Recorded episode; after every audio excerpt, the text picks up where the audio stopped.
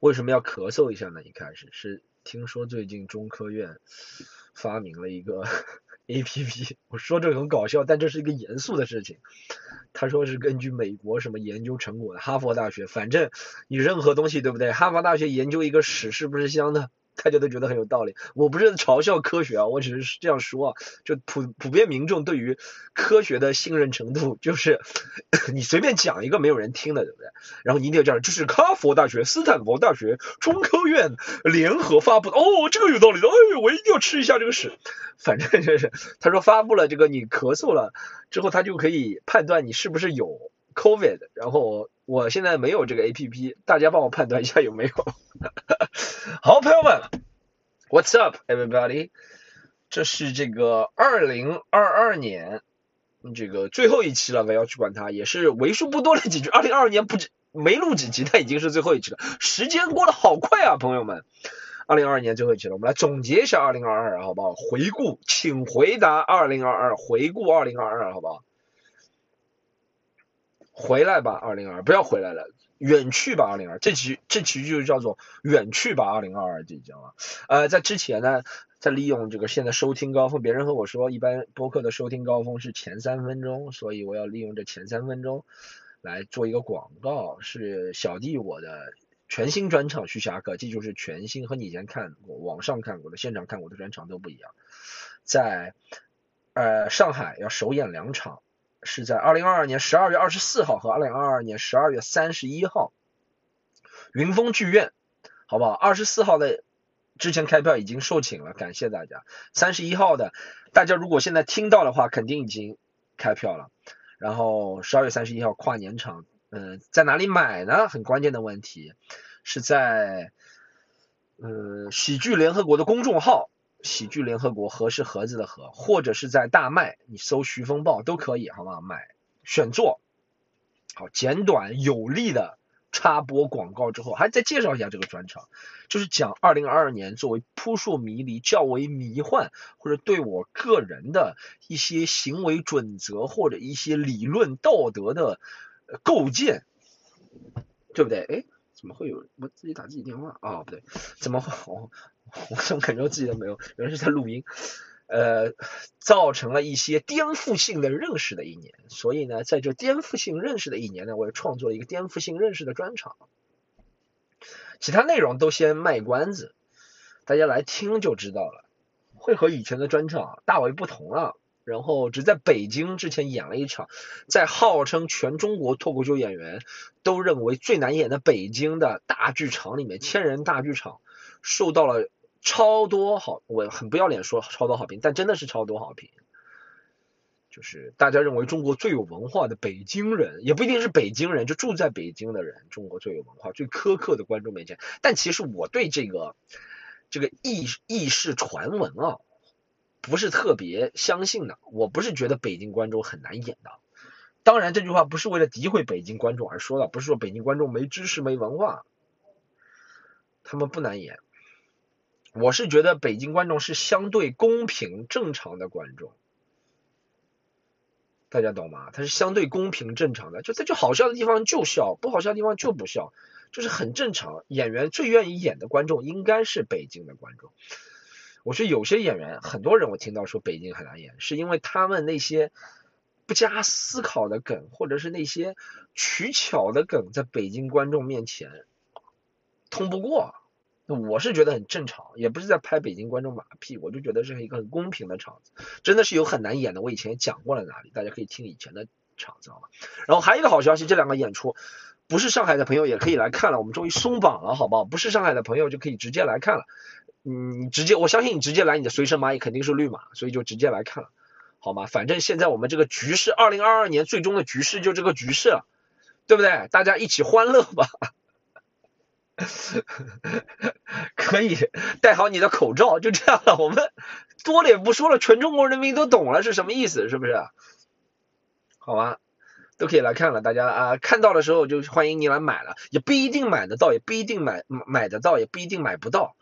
所以呢，大家取决于你什么时什么时候听。如果我刚发这个节目你听，你再去买，应该会买得到。如果过了一个星期，你说啊，我怎么能听到？这是你的原因了，好吧？呃，接下来我用不是特别长的时间来总结一下二零二二。我我我个人感觉二零二二就是每个人都很焦虑了啊，每个人都很焦虑，焦虑着自己的身体，焦虑着自己的钱包。就像我也是啊，我有好多次啊，我给大家讲分享一下，我有好多次觉得自己中了，但就没中啊！我在那边舔着舌头，我说：“嗯嗯，你插你插深一点，你左边右边天花板能插一下。”他说：“你有病啊！”我在不是在上海，我那个时候是在什么云南大理，还是在什么重庆这种地方，别人那个时候异地都没有的，对不对？我说你插深一点，别人说你有病啊，我插出来，插出来，我这个地方要倒霉了。他说：“你鼻子要不要擦一下？然后我屁股转过去给你擦。”我相信很多人有这个感觉，但确实这个东西是一个医学的道理，我也不懂，我我呃至始至终不懂，我也只可以交给医学。他说没就没了，他说有就有了，就只能这样了，对不对？是吧？有很人生当中有很多，我前两天在想一件事情，这个东西的恐怖为什么恐怖？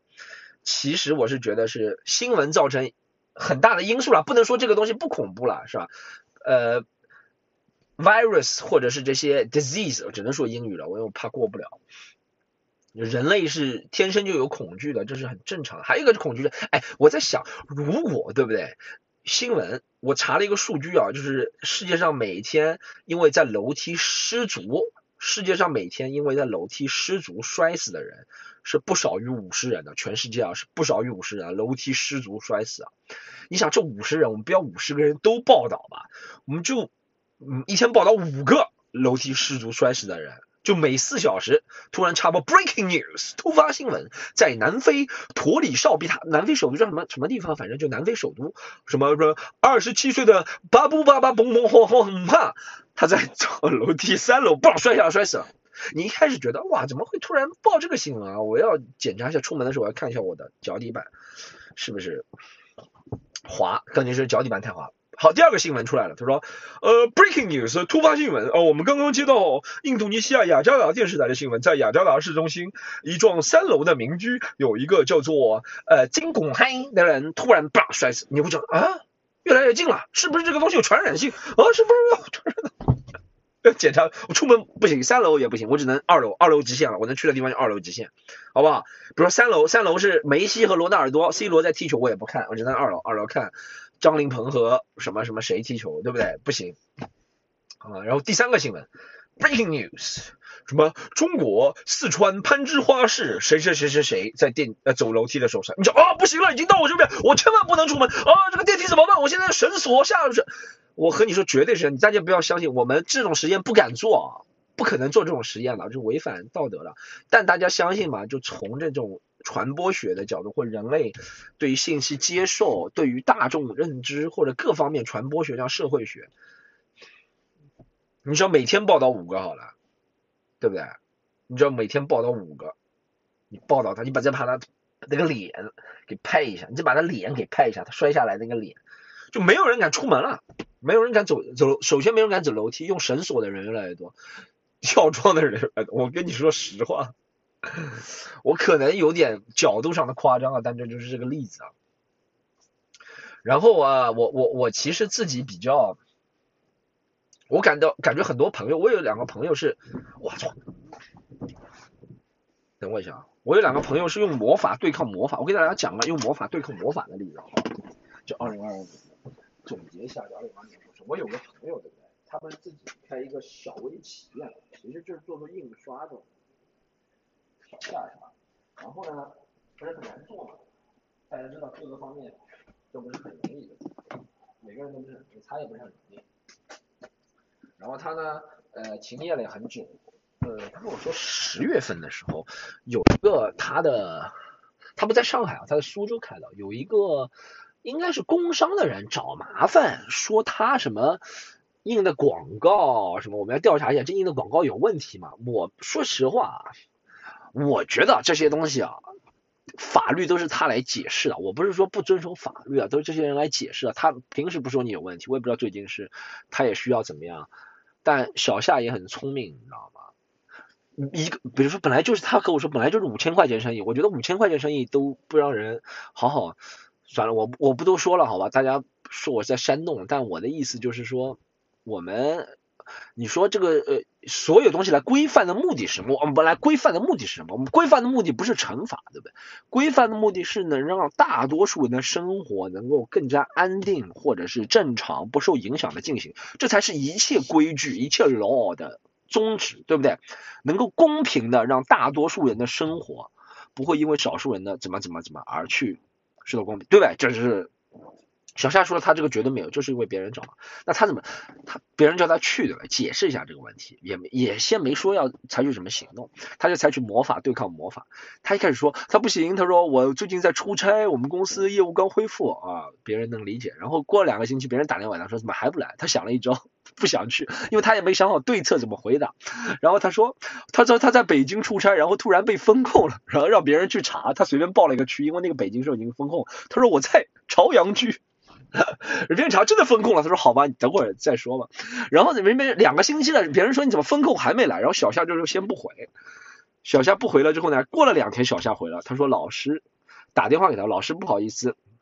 由于北京这边管控比较严，他们把我们手机收掉了。